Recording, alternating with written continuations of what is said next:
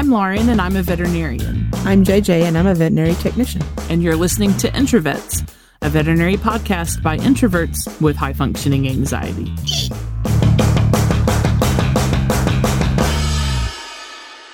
Welcome, everybody, to IntroVets Podcast. Hello. This tiny eek. Oh, my goodness. It was so petite. It was itty-bitty. So tiny. Well, today we have quite an episode for you. Mm. And it's kind of hard to explain on the outset, so I think we're just going to, like, dive right in. Oh, okay. J J is going to tell us some crazy stories. All of these stories are true accounts. And they bananas. On a warm spring day in twenty twelve, a cat owner in Boston opened one of her apartment windows. She wanted to give her cat, Sugar, a four-year-old white domestic short-haired cat with a pink nose, some air while she was at work. Around lunchtime, the owner received a call from the Animal Rescue League of Boston, who had Sugar in their care. The Animal Rescue League had gotten the owner's contact information from Sugar's microchip. The owner recalls a frightening thought that there was only one way Sugar could have gotten out of that apartment, and that was through the open nineteenth story window. It turns out that earlier in the morning, a resident on the second floor of the high-rise apartment building happened to look outside and saw a white cat falling through the air past her window. The resident rushed downstairs and found the cat resting on a soft patch of grass and mulch outside. The resident called the Animal Rescue League out of Boston, who came to pick up the cat and took her to her veterinarian. Sugar walked away from the nineteenth story fall with no broken bones or severe injuries. Besides some mild pulmonary contusions, Sugar was unharmed. Do I need to say contusions again? No. No, no I'm, uh, I'm like having a reaction. The reason that J J is having to read all of these is because like all the hair is standing up on my arms and I'm getting a little teary. Poor Sugar. Okay, but continue.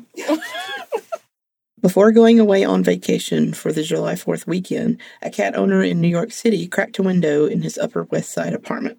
On July fourth, the owner received a call from the cat sitter who could not find Gloucester, a black sixteen-year-old domestic short-haired cat, anywhere in the apartment.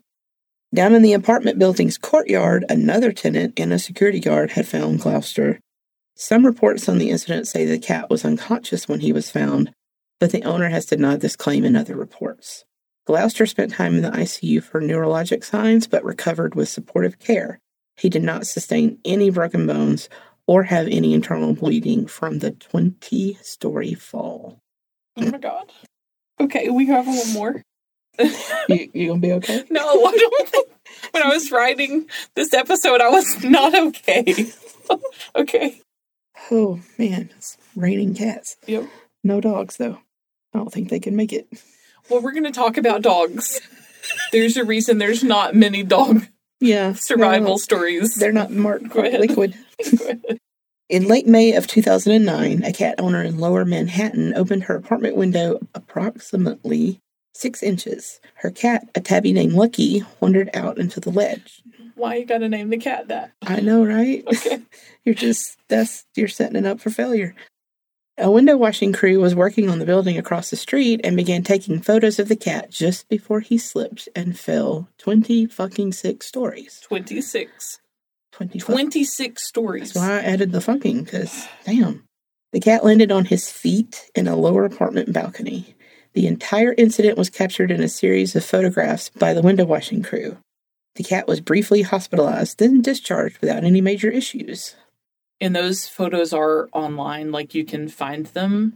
I cannot look at them, mm. clearly. I can barely hear the stories about the wow. cat. So this is called high-rise syndrome, where pets fall or jump. Most of the time it's a fall from a, a height of over two stories. And the interesting thing that we're going to learn here in a little bit is that many of them survive, like the vast majority. And so I wanted to, instead of opening with like a medical case, I wanted to open with these news stories. And I picked three. Girl, if you Google it, well, I could have put fifty, you know? Wow. Like it's It's more common than you would have ever suspected. So we're going to talk about high-rise syndrome on the podcast today. It's going to be a little bit different of an episode because when a, an animal is presented after a fall from a height, you don't really have to go through a lot of differentials. It's like, mm-hmm. yep, they fell out of a twenty-six story building. Mm-hmm. So there's not many differentials for that. But we're going to go through this similar to a normal case, but with the extra flair of it being um, not a human interest story, but a pet interest story. And also my favorite thing, which is heartwarming animal stories. Where clearly with these, I'm like barely able to handle it. So. so what exactly is high-rise syndrome? So the strict definition is the collection of injuries that are often sustained when a pet falls from a great height. And typically we talk about this as being greater than or equal to a two-story fall. And two stories is usually about eight meters. Should I look up how many feet eight meters is? That was the question that my brain immediately okay. asked. So okay, I was like, how many up. feet is that? There are twenty-six point two feet in eight meters. So that's a that's a pretty long way. Long way down. Mm-hmm. Yeah. So when we talk about high-rise syndrome, we most often are talking about kitty cats. Mm-hmm. These types of falls happen way more often in cats than they do in dogs. So that's one of the reasons that we talk about mostly cats. Now, there are reports of dogs falling great heights and surviving. Um, there's just less data for us to pull from.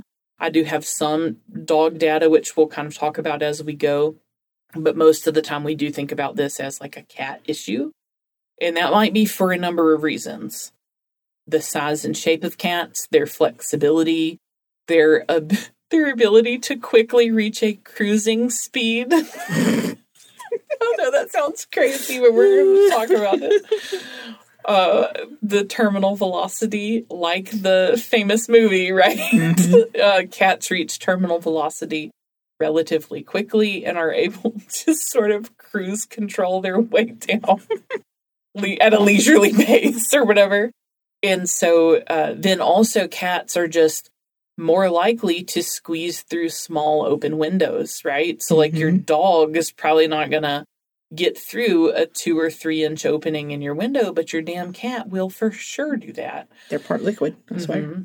And uh, then the other thing would be, you know, cats like high places. They like to perch and things like that.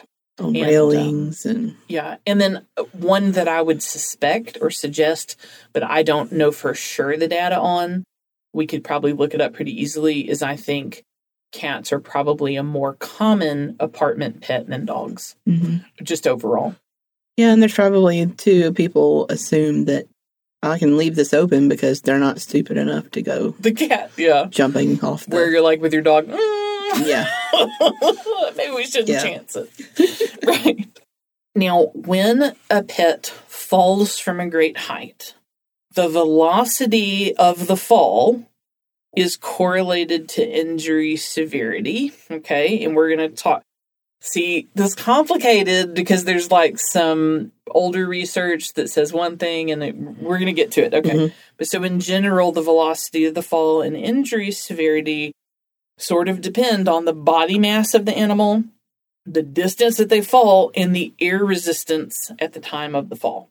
Other things that might determine how bad of an injury they get would be the type of surface that they land on.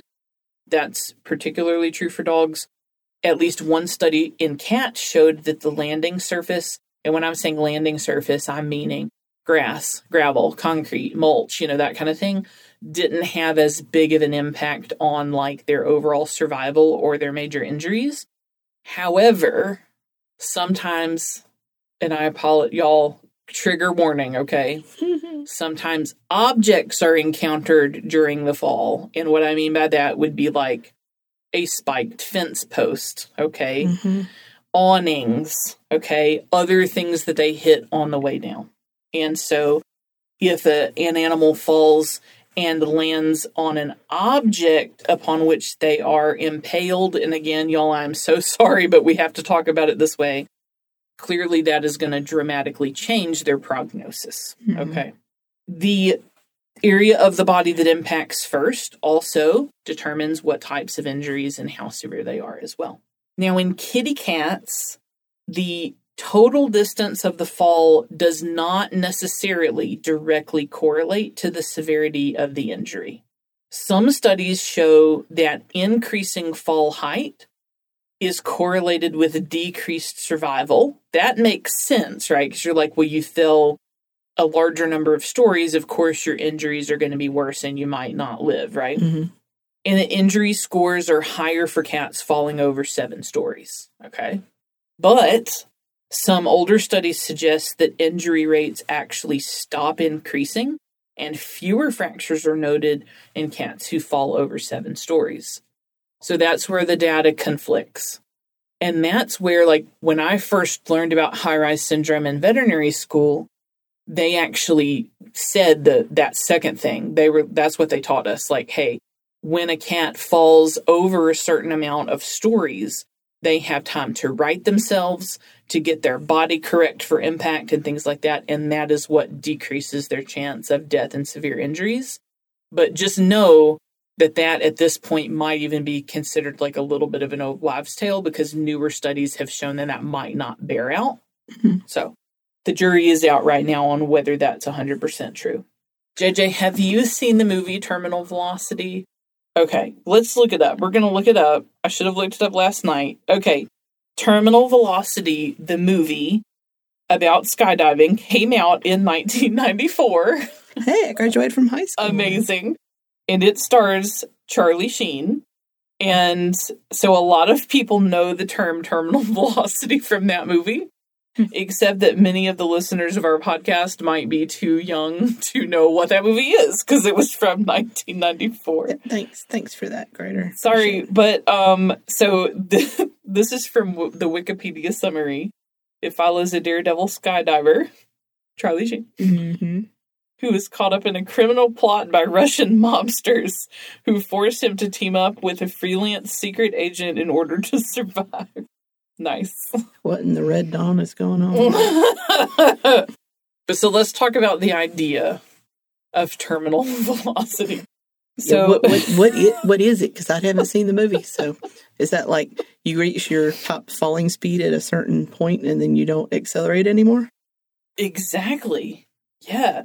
So terminal velocity is the maximum velocity attainable by an object as it falls through a fluid. A fluid? Yeah, like the air. The air is fluid? I think technically air is fluid, yes. Interesting. I mean, I know it's definitely sometimes when it's humid out here. Right, but... yes. It, air is the most common example of a fluid through which we fall. I thought it was a gas. Look, J J... I mean, it's been a long time since I had physical science. But is air a fluid or a gas? Google search. Air is made of stuff, air particles that are loosely held together in a gas form. Although liquids are the most commonly recognized fluids, gases are also fluids. Since air is a gas, it flows and takes the form of its container. So it's both. The fuck? Look, we are getting way outside. My of... mind is like, I'm like, wait a minute. What happened to the, how many of the stages of matter? You've got okay, here's gas, the thing. Fluid. We're going to end the physics lesson here. That's good. And move on. My brain hurts. Oh my God. Okay. The hell? Do you think it's because they have the extra skin so they almost kind of flap out like a parachute, like a flying well, squirrel? Sort of, yeah. I mean, they got that primordial pouch going on. Mm-hmm. They absolutely can provide a lot of resistance, right? Okay. Then a raccoon could probably so, fly too. Sorry. cats cats reach a terminal velocity after falling around five stories. Hmm. When a cat falls less than five stories, we think that they reflexively extend their limbs, leading to the limbs absorbing most of the fall. But once they reach terminal velocity, cats assume a more horizontal position and they flex the limbs. And that might lead to more trunkal injuries, so injuries to like the abdomen and the mm-hmm. thorax. One study showed a decrease in fractures and an increase in thoracic injuries in falls greater than seven stories. So that would tend to bear that out. However, in other studies, there was no correlation between fall height and injury pattern. Mm-hmm. So there's a lot that we don't know about this. Now, when we are dealing with a case of high-rise syndrome, there is a really wide range of potential injuries, right? So when you're seeing them in the clinic, there are a lot of different types of things that you might need to do depending on the types of injuries that they have. J J, can you guess what the single most important first thing that we should do is when one of these kitties comes in? Um, well, my first thought would be full body x-ray, but I feel like make sure that. They're stable and, you know, they can breathe and feel. A physical exam. Yeah. Absolutely. Absolutely. So a physical exam is the most important part, right? Because we don't know. Some of these cats like Sugar, who we talked about earlier, was just like, bay, mm-hmm. and walked away without much issue. She's like, that's right, bitches, I flew. That's right. So if we're thinking about like an initial database that we want to collect when one of these guys comes in, it's not that different from other types of trauma cases. So we want to tailor it to the needs of the patient and what they're telling you with your eyes and ears and hands, what you can feel and see and sense about the animal. That will help guide you. But, you know, the major things, rectal temperature, right? Mm-hmm. Blood pressure, pulse ox, might need to get an E C G on them, mm-hmm. and then grab a little blood, run a P C V. If you can run a lactate, maybe run a lactate, run a blood sugar. And then if you're someplace where you can get venous blood gases, that would be great. Yep. Helps, you know, like how they're doing metabolically. And then you might need to, of course, evaluate those sort of serially throughout the treatment process, just as you would in any type of a traumatic injury. So what are the most common injuries that you see with high-rise syndrome? Well, it can really be anything, but there's a very clear pattern. Most high-rise syndrome patients have head, thorax, and extremity injuries. That's kind of the big three. Mm-hmm. And that makes sense based on what we just talked about, about how cats fall and land. When you're evaluating the patient, some things like limb injuries, extremity injuries, you might notice right away. But as in all trauma patients, you really want to focus on internal injuries first, because we can fix a broken leg down the road. But if we got a collapsed lung, we need to handle that like right now. Mm-hmm. So let's talk a little bit about kind of the general approach to these patients and what you do when they come in. So first off, they might be in shock. Mm-hmm. Now, we could have a whole episode on shock management. It's um, there's a lot of information to look at there, but basically you're just going to know these patients could be in shock, and it could be a, a distributive shock. They might have hemorrhaged a lot, just depending on what sorts of tissue damage that they have. And if they have a collapsed lung or other thoracic injuries, they might be hypoxic. So treating them based on the type of shock that, they're, uh, that they have and the types of injuries they have is the, still the most important thing. Signs of shock would be if they have a dolumentation, their pulse quality isn't good, and if they have pale mucous membranes. And then in kitty cats, hypothermia, low body temperature at the time of presentation, was associated with shock and mm-hmm. poor perfusion. So if you have a cat with a high-rise syndrome that comes in with a low temp, you need to just treat that cat like it's in shock right away. Mm-hmm. What type of respiratory injuries do you see? The main thing is that it's variable, right? Mm-hmm. You can see anything from a cat that's sitting there looking pretty normal all the way up to severe dyspnea, my least favorite thing in the entire world, as we have established. Mm-hmm. Now, um, a lot of people might think about like a diaphragmatic hernia, right? That's mm-hmm. the tear of the muscle between the abdomen and the thorax. That's actually kind of uncommon as a result of high-rise syndrome. I mean, you can see it, but uh, it only occurs in around two percent of the cases in kitty cats. Pneumothorax or collapsed lung was more common. And then hemothorax, which would be blood in the thorax, uh, was was way more common. And then you might find like rib fractures. And so as you're doing your physical exam and you're palpating, if you encounter areas of pain or crepitus there, then we can suspect that the patient has rib fractures. And what about injuries to the face and the head? So uh, these are really common. They're one of the, the big three signs like we talked about. Mm-hmm. And in studies of high-res syndrome in cats and dogs, about sixty-seven percent of patients end up with some sort of facial or injury or head injury. This might, again, include anything that you would see with trauma. So facial swelling, wounds, abrasions. You might see bleeding from the nose. You want to really carefully evaluate them for any sort of instability in the maxilla or mandible. A classic example in a cat is like, it looks like the cat is just mm-hmm. kind of off center, you know? Mm-hmm. My voice is weird because I'm doing my jaw to the side, which J J can see, but you guys can't. But so, like, a, it's like their mouth is just, like, slightly off, you know? Like, yep. It doesn't click together just right anymore. Sometimes the mouth will be slightly open, like it's stuck open because of a physical impingement. They can't close the jaw anymore because of a fracture. We might also see things like dental fractures. That could be a true fracture. It could be Uh, avulsed or displaced teeth, and the teeth might look like they're missing but secretly be broken off under the gum line. And then wounds of the hard or soft palate. So some of these kitty cats sustain pretty gnarly cleft palate lesions from hitting mm-hmm. um, that have to be surgically managed later. And then lastly, injury to the eyes or hemorrhage inside the eyes might be present. And if it's severe enough, blindness can result from these injuries. Hmm. So you didn't really uh, mention it, but um, it seems like it's pretty common with people. Do they get brain injuries or traumatic brain injuries?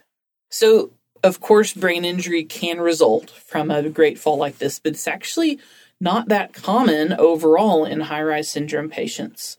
So really severe brain injuries in dogs and cats with high-rise syndrome are are not common compared to people. When people fall from a great height, it's very common to have brain injuries. Big old cranium. Mm-hmm. um, now, as far as percentages, about seven percent of cats with high-rise syndrome end up having severe brain injuries. So that's not very many, really. Mm-hmm. That's not a big percentage. Um, now, of course, you should always do a thorough neurologic exam when you can. Neurologic exam, though, might have to wait a smidge because if you're triaging the patient and just trying to keep them hemodynamically stable, neurologic evaluation has to kind of wait a bit. Yeah. But once they are stable, you should do a full neurologic exam and then reassess that because as things change, as things swell, you might see the emergence of neurologic signs that either weren't present initially or weren't appreciable initially because so much else was going on. And what type of abdominal injuries are seen? Well, so there can be a few really big ones. Luckily, it's much less common to see abdominal injuries than it, it is thoracic injuries in this type of issue. Because when we see abdominal injuries, they are often super bad. Mm-hmm. so, mm-hmm. um, so super bad shit. So signs of abdominal trauma. We might see pain on palpation. You might find a body wall defect like there's been a traumatic hernia. You might see blood in the urine. You might find fluid in the abdomen, a peritoneal effusion when you are looking with your ultrasound machine, mm-hmm. you know, like we like to do for every case. um, so uh, traumatic abdominal injuries are only seen in like maybe seventeen percent of cats. In some studies, it's as low as one percent of cats with high-rise syndrome. And there's sort of a range of things that you can see. So bleeding into the abdomen, right? And that could be laceration of any kind of major vessel, but the big one would be if the spleen has suffered severe injuries and, and ruptured. The other thing that you can see is a uroabdomen, where urine is collecting the abdomen from rupture of the bladder, mm-hmm. or actually rupture of really any part of the urinary tract might create that. And particularly uroabdomen might not be evident right away. Mm-hmm. So that's why that serial look, that repeated look with the ultrasound probe is important because they might not have fluid in their abdomen yet when they get there. Maybe they peed right before they fell out the window or whatever. Mm-hmm. But over time, then that can come. Now, one thing that I read about that I thought was really interesting was pancreatic rupture, hmm. which I w- would not have thought that that was a thing that could rupture, but I guess anything can rupture. But yeah, it so wasn't small. On my radar is what I'm saying. So um, pancreatic rupture and traumatic pancreatitis, which I have fucking never heard of and was super like interested in right off the bat, like what the fuck? Now those are rare, okay? They're rare, but when they happen, it's real bad. We can get really bad systemic inflammation that leads to multi-organ failure and death. No. Okay. And the other uncool thing about pancreatic rupture is similar to rupture of the urinary system. It might not be detectable right away. Mm-hmm. You might not be able to see those changes for a couple of days after the patient has been hospitalized. So the one that, you know, most people think would be a problem. What about like skeletal fractures, fractured legs? Yeah. Broken back. Bones. Yeah. Yeah. Okay. Well, let's talk about extremities first. So it is pretty common.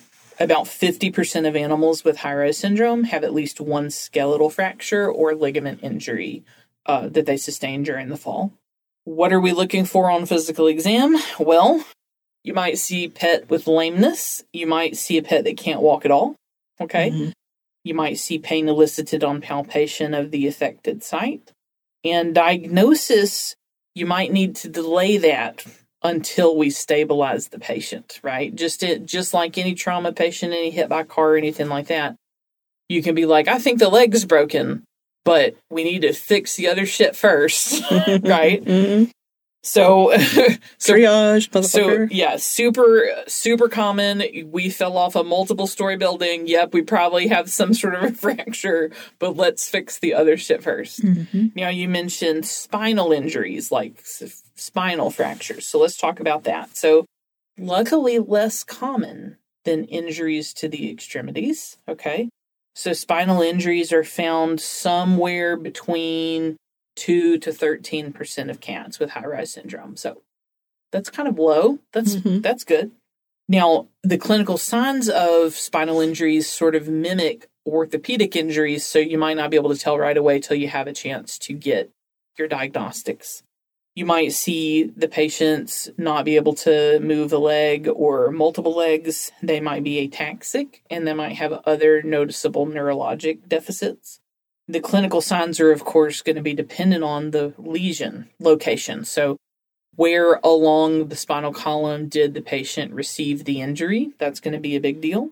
You definitely want to do a full neurologic exam as soon as the patient is stable, because things like really bad spinal injuries might change how the owner wants to proceed with the case. They would definitely affect the prognosis and the potential financial result of the case. Mm-hmm. And so it's one of those things where you kind of have to balance keeping the patient alive and stable with collecting information that might say, that might tell the owner, we need to push the, the stop button.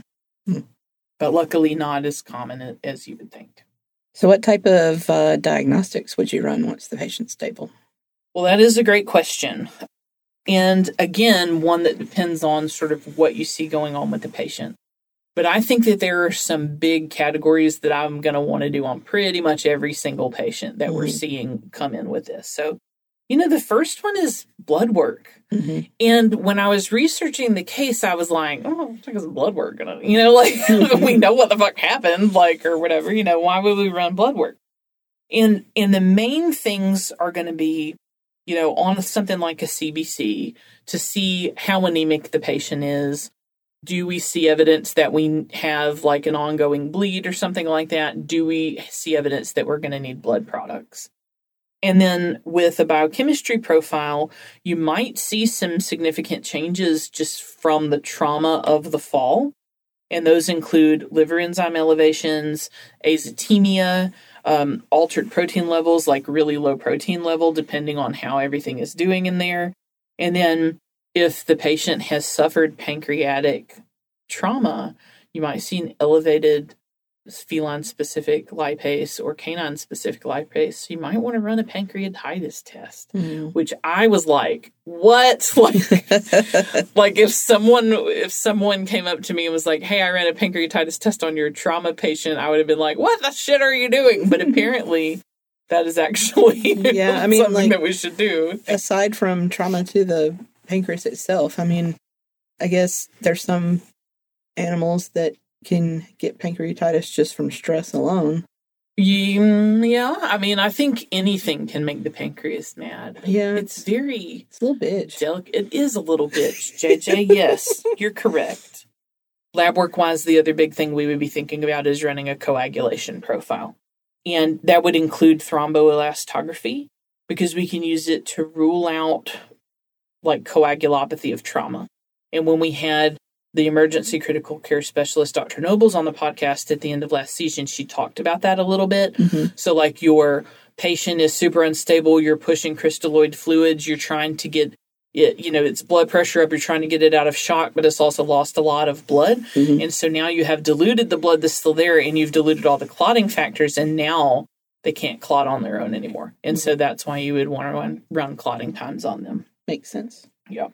Then the next big one, radiographs. Mm-hmm. So you said earlier, like, radiograph the whole animal. And it's like, yes. Mm-hmm. this, I mean, especially with cats. Just, especially with just cats. Delicately place them upon the table and start right. hitting that button. Yeah, and I'm going to say my policy on this is maybe not approved by radiologists, but I am a, uh, I am a, place the cat on the table how it's comfortable and take a fucking shot, because that, although we need to remember that that that is not a perfectly placed x-ray, we might miss some things, we can definitely see some shit that might give us a boost into what we need to do, mm-hmm. and come back and take the super ultra perfect textbook x-rays when the pet's not trying to die on me right this second, right? Exactly.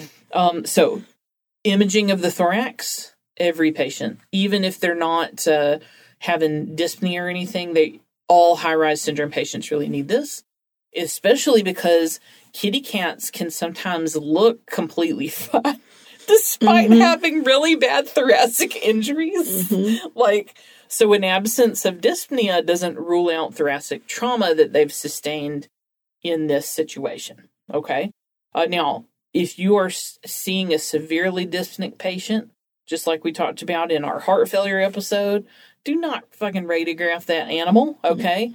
No, no, we are waiting till the patient is stable to take the radiographs, okay? Now, orthopedic radiographs we might need, intraoral dental radiographs we might need. Mm-hmm. Those need to fucking wait until we get a stable patient, okay?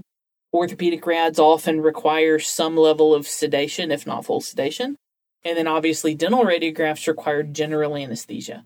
So we might do an initial evaluation, see a fractured tooth, maybe we see a broken jaw or a palate injury or something like that. We need to keep that in the back of our mind, but we need to avoid the impulse to schedule that for like the next day or right away, because we might have secret other shit happening that's way more damaging to the pet's life than the dental fracture, which can wait a smidge, mm-hmm. wait a smidge of time. Dental x-ray, I just want to step up onto my dental x-ray soapbox for a second. These are required for dental fractures, missing teeth, fractures of the mandible, maxilla, or palate. Skull rads, throw them in the trash can. They suck. Okay. You need intraoral radiographs to diagnose and manage those. I am now off the soapbox again. Okay. That brings us to our favorite test that we talk about all the time, J J. Ultrasound. Ultrasound. So these patients are a fucking great candidate for the bedside ultrasound exam, where we're going to look at the tummy and the chest, and we're going to be like, what the fuck is going on in here, right? Mm-hmm. Because it's way less stress. They can continue to sit sternally. You just shave them, slap a little bit of alcohol on there, but okay, real easy. It is in no way traumatic. It is in no way invasive, and it does not require any type of sedation or anesthesia. And it can give us all sorts of info. Okay, so if you're looking with the A FAST in the abdomen and you're seeing fluid, then we're going to tap it, right? Mm-hmm. And then what fluid it is is going to tell us what we need to do, right? Same thing with the thorax, okay? Although, I mean, if you're getting fluid out of the thorax in one of these patients, it's going to be blood, okay? It's going to be blood. Surprise. Mm-hmm. Uh, but it can also tell us about a pneumothorax, right?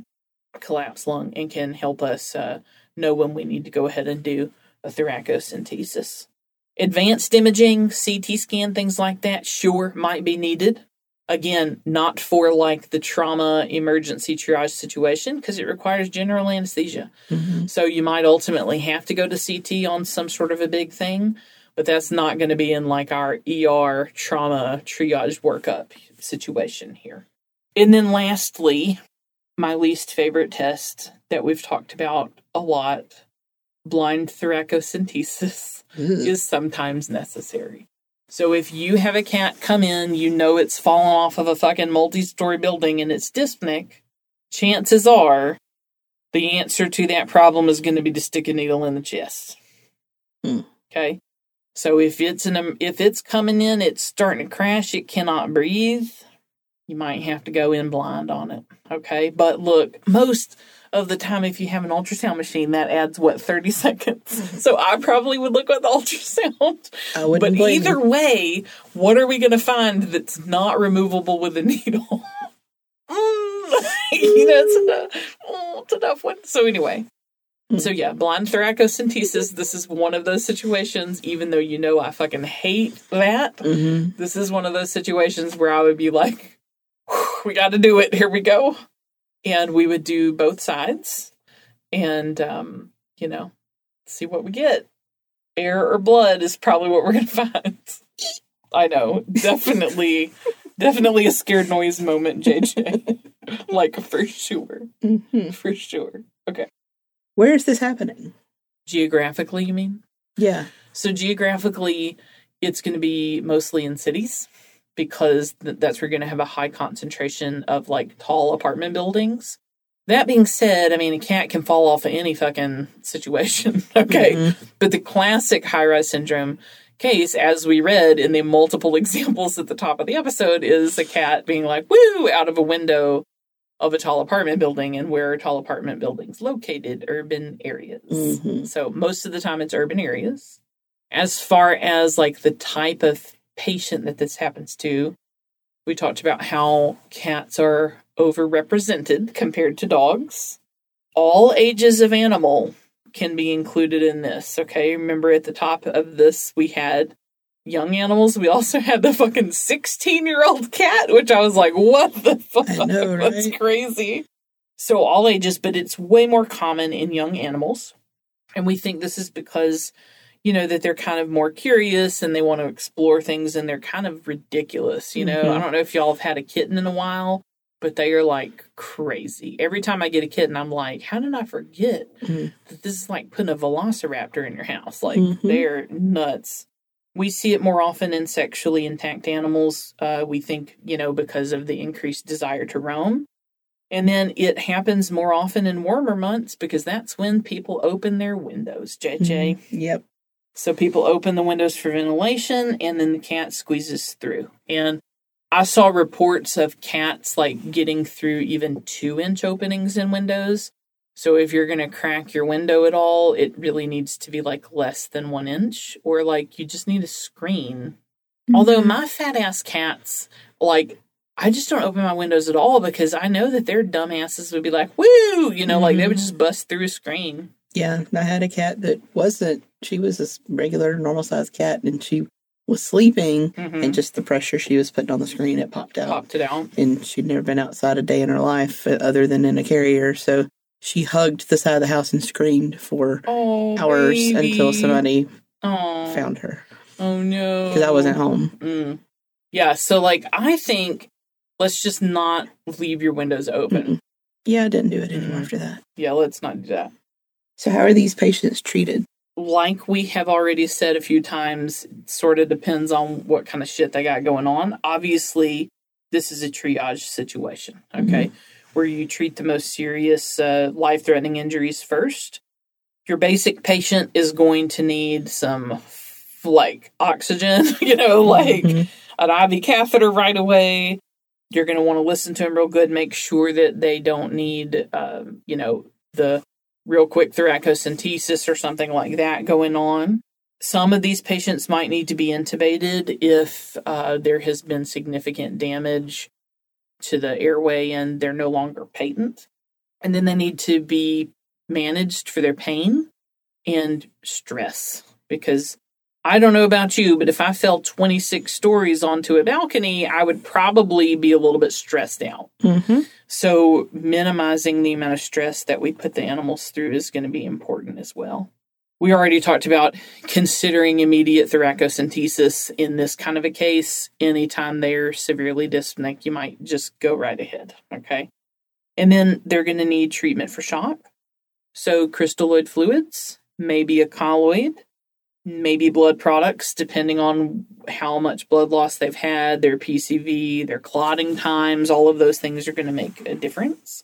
And then Then we have a slight issue with the high incidence of pulmonary contusions in these patients, but we're having to give them shock rate fluids. Mm. And so then that can create leaky spots in the lungs. And then they can, unfortunately, uh, develop hypoxemia because of fluid extravasation from the pulmonary contusion. So what I'm going to say is, you have to use fluid therapy judiciously in the mm-hmm. patients. Now, let's see here. Traumatic brain injuries. Uh, you might need to give them mannitol, um, some sort of hyperosmolar solution, maybe hypertonic saline, depending on what you stock at your clinic. Hypertonic saline has the benefit of improving perfusion in patients with polytrauma or multiple traumatic injuries. So Um, I would think about hypertonic saline in these patients, particularly if the blood pressure is shit. Mm. Now, once you stabilize the patient, then you can worry about all the other bullshit, like their broken bone, their broken tooth, you know, all of that stuff, okay? Mm-hmm. If they have a uroabdomen, obviously they're going to have to have surgery eventually, but you can manage that initially by just placing an, an abdominal drain till you get ready to do the surgery. Uh, and then, of course, orthopedic dentistry stuff, all of that stuff, surgery-wise, is delayed significantly mm-hmm. until the patient is super-duper stable. uh, now, we mentioned hard palate fractures in cats, um, almost like a cleft palate that they develop as a result of these injuries. These can be a bitch, okay? I want you guys to hear me when I say this. This needs to be referred to a dentist, okay? These uh, are notoriously difficult things to repair. Sometimes they need multiple surgeries. And if you treat it medically, you have the potential to develop an oronasal fistula. And once that happens, that's even more difficult. So you're going to look in the literature, you're going to be like, well, sometimes cats have healed well with medical management, you know, so there's a little bit of a controversy. I'm telling you to take it to the dentist right away, okay? Because these can be real bears. And um, this is one thing where prompt surgical intervention can really make a big quality of life difference long-term um, in the kitty. So what's the prognosis for these guys? Well, this is going to sound crazy, but it's actually really good. That's why we have so many survival stories to read at the top mm-hmm. of the episode, right? Mm-hmm. Um, so the prognosis is considered good. Mortality is only like between six and seventeen percent of cases. Hmm. And that includes patients that are euthanized for like financial reasons and that kind of thing. Wow. So including the patients that are euthanized after being presented to the clinic, only like seventeen percent was the top one. Like that's, I would have thought, like if you just said, hey, what is a cat's chances of surviving jumping off this thing that's several stories in the air, I would have been like, I don't know, for survival, ten percent, you know, or whatever. But it's actually the opposite, wow. ninety percent survival, okay? And multiple studies have shown survival rates equal to and greater than ninety percent in multiple retrospective studies that look at collections of cases in different time periods. So this is really impressive. Might be something to that non-love thing after all. Exactly, right? Okay. So I'm going to throw some statistics at you here for a second. In two separate studies, survival rates of one hundred percent were reported in cats who survived the first thirty-six hours of hospitalization. How, how do you how do you conduct these studies? People ain't throwing cats off a building, are they? Uh, no, no, no, no, no. What you would do is look at, uh, you would collect information from all cats who presented to different hospitals for this reason. and systematically look at how every single one of those cases went and then run the statistics on them. That's good. It is called a retrospective study. Mm-hmm. That's right. Mm-hmm. Um, okay. Uh, the duration of hospitalization, meaning how long we expect them to be in the hospital, obviously is dependent significantly on what all they got going on, but the ones that are going to need a surgery have to stay in the hospital longer. A lot of these animals are like re- released the next day or like within forty-eight hours. It's really impressive. Wow. Prognosis-wise, most studies do demonstrate that the severity of injuries is proportional to the number of floors fallen. We talked earlier about that one study that was a really early study that showed that it decreased over a certain height, but that's not, you know, we're, we're not one hundred percent sure because additional studies have not shown that. Cats with high-rise syndrome that present with thoracic injuries and shock tend to have a worse prognosis. And then the presence of hypothermia at intake, we talked about, was associated with the presence of shock already. But it does also come with a higher chance of death. So if the kitties are cold, that's not a good prognostic indicator. Lastly, the presence of abdominal injuries in H R S cats, sorry, in high-rise syndrome cats, is a negative prognostic indicator, partly because we talked about how shitty those abdominal injuries are. Mm-hmm. In the smaller percentage of patients that get them, they are shitty. Mortality rates in patients with abdominal injuries are two and a half times higher than those without abdominal injuries. Mm. The landing surface we talked about earlier, grass, mulch, whatever, has not been shown to be a difference for cats, but it does make a difference for dogs mortality-wise, with obviously harder landing surfaces for dogs resulting in worse outcomes. Mm-hmm. And then we talked about landing onto objects is uncool. And it it is associated with more severe wounds that obviously from being impaled. Yeah. I'm so sorry about that. Mm. Now, I thought it would be interesting to look at a couple of different studies, like over the years, how things have changed. So let me see if we have time. We have a smidge of time, J J, a smidge, where I would like to kind of just read to you statistics from three major studies, okay? These are all studies of kitties. Is it bad that this entire time I Believe I Can Fly is on a repeat in my head? What the fuck? I guess that'll be the episode title. I believe I can fly. Think about it every night and day. Shit, is that thunder? Yeah, it was supposed to. Okay. Well, we gotta get our act together and finish the episode then.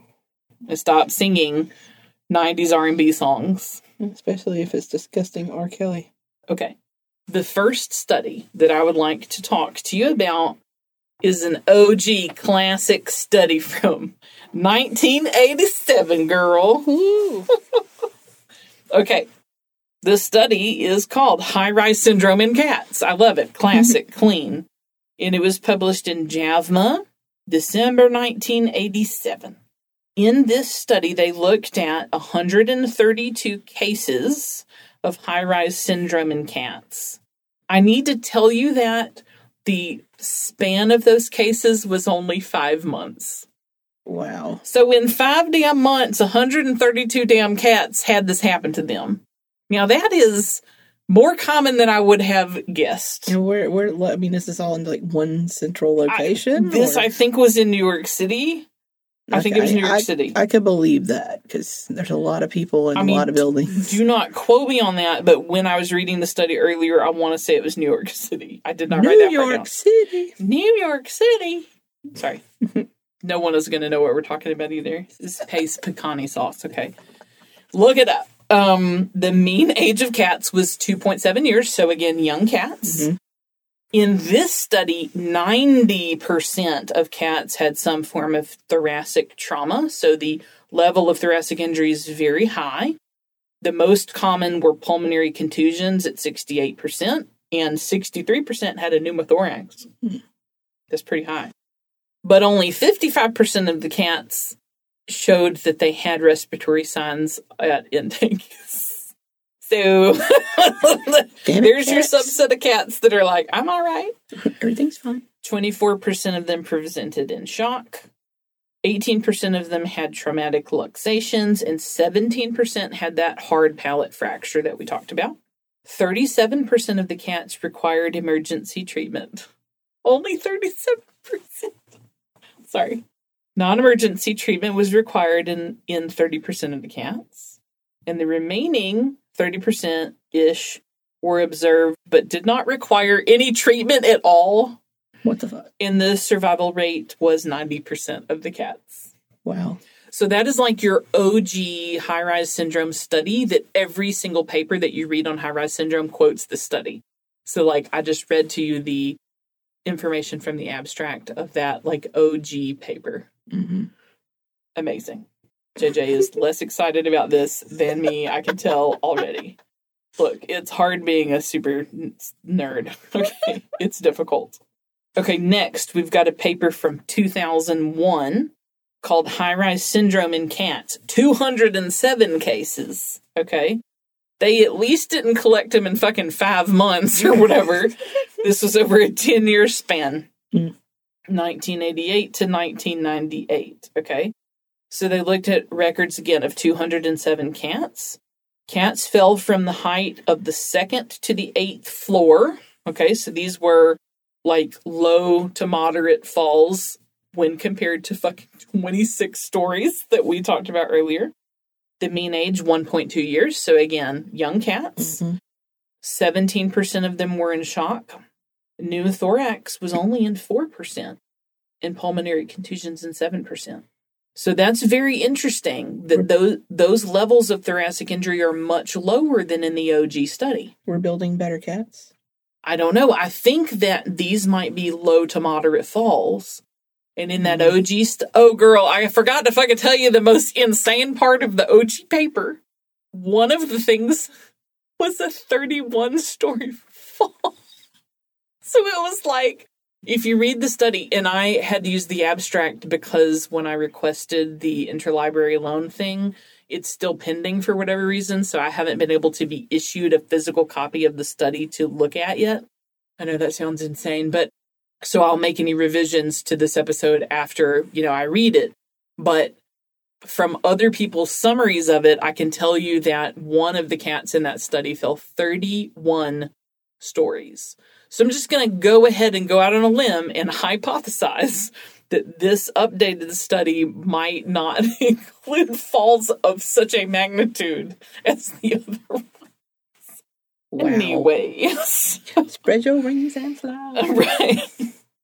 Okay. We're serious. Limb fractures were seen in fifty percent of these uh, kitties. Spinal fractures or luxation, only ten percent. Not too bad. Okay. Mm-hmm. And then the split hard palate, only three percent. Which is significantly different from that first one that I read to you, okay? In this study, the height from which the cats fell was directly correlated to the total number of injuries sustained, mm. okay? And then I'm going to read to you from one other study, okay? This one is a two thousand four study of one hundred nineteen cases. Again, not over five months, luckily. nineteen ninety-eight to two thousand one. They, they're saying in the study a four-year period. Okay. So high-rise syndrome in one hundred nineteen cats over a four-year period, fifty-nine point six percent of cats were younger than one year. So again, a correlation with young cats. Uh, the average height of the fall was four stories. That's still crazy. Four stories is a long fucking way. That is a long way to go. High-rise syndrome was found to be more frequent during the warmer periods of the year. ninety-six point five percent of the presented cats survived after the fall. forty-six percent had limb fractures. Thoracic trauma was diagnosed in thirty-three percent of cats, more like the first study that we talked about. Mm-hmm. And pneumothorax was diagnosed in twenty percent of the cats. Pulmonary contusions in thirteen percent. Kind of different from both of them. Falls from the seventh or higher stories are associated with more severe injuries and with a higher incidence of thoracic trauma. And that is literally everything that I have to tell you about feline high-rise syndrome, which is good because we are going to be slightly over time. Daggum. I am so excited about that topic because I think because it combines heartwarming animal stories with medicine, J J. I think that's mm. why. Is there an, any particular reason that you know of why it like affects you emotionally? Oh, I think I'm just a uh, have a creamy center, like a mm. like a nougat center. I got a hard candy shell, but the, the center is soft. uh, why? I don't know. Um, you know how uh, we both listen to My Favorite Murder. Okay, mm-hmm. You know how sometimes Karen, who is like, I think of, of course, I don't know Karen Kilgariff. Like, I wish I did. I feel like I do, right? I think she's yeah. awesome. I think of Karen as like a, like a sarcastic. She's um, Generation X all the way. Definitely very dark humor. I think about her as like being most comfortable wearing black, you know, goth before goth was mainstream type of a personality, right? And most people would not think that she is like a softie about stuff. And yet she often gets choked up on the podcast when they read heartwarming stories. Mm-hmm. So I think it's, I think it's that type of thing. Mm-hmm. Like sometimes things just get me and it's hard for me to talk about without crying mm-hmm. about it. Yeah. And so that's the best I think I can explain it. It's like, oh, I, I don't know how to explain it other than maybe to tell you some of the other things that always choke me up and why I like human interest stories so much. I think they're so interesting. So one other thing would be like Pampers ran these ads that was all mom animals mm. taking care of baby animals. Okay. Just emotional breakdown every time I saw the commercial. I hear you. Okay. Stories. I'm not even, I can't even talk about it without getting choked up. Stories about athletes, people that have all this drive and passion and they've worked so hard rah, like to get to this thing and they finally achieve it. Complete, mm-hmm. complete emotional breakdown, especially if it's like, it's the Olympics and they won and they showed the mom and the audience and the mom's like, yeah. Ah. Yeah, I heard something like that recently because I was listening to Sean White on Dak Shepard's podcast, mm-hmm. and he was talking about how, you know, he had won a couple of gold medals in the Olympics, and then he had kind of, like, lost his love for the sport, and then um, he also had a really bad uh, injury, oh, yeah. a really bad facial injury, mm-hmm. and he had to come back from that, and so he kind of took time away to follow some other interest, and then kind of learned to fall back in love with the sport again. Yeah. And went back and did with the loops, and he'd had to do the same uh, maneuver where he had gotten his injury. And things just came together just perfectly, and he landed everything exactly how he was supposed to do it. And he was talking about how the, he every time he said, he's not, I'm not usually one that get emotional about stuff, but that particular win, because of everything that I had to go through to get back to that point again. And then um, he said, because I was losing whenever I went up for that last run. Yeah. I was in second place. And he said that it, I went and watched the video of it. And he's like, he said, he, like he said in the thing, he's like, I was all like excited, but like, did, was it enough until I got the score? And then he said, I just like busted out crying. And I was watching it. I was like, right. Right. I think it's like on the cat side of things, it's like you would think that that is a low chance of making it. Mm-hmm. Yeah. And maybe like there's an element of me really, I'm I'm definitely a somebody who's like rooting for the underdog type of person. Like that really gets me. Resilience. So exactly. So I think that's why. Plus I just love kitties. You know. Mm-hmm. Anyway. So thank you for hanging uh, with us through this episode where we had to talk to you about animals being impaled on fucking fences and like your most horrible horror movie situations. Um, but now you know all about high-rise syndrome in cats and how to treat it. And they can fly. They believe they can. Maybe that's all what it takes to have the ninety percent survival rate. Maybe so. If you have stories, questions, cases, or anything else you'd like for us to read, please send it to introvetspodcast at gmail dot com. You can find us on social media. We're on Facebook and Instagram, and it's at IntroVets. And don't forget to rate, review, and subscribe to the podcast. It really does help. Yes, please. And we'll see you next time. Bye-bye. Bye-bye.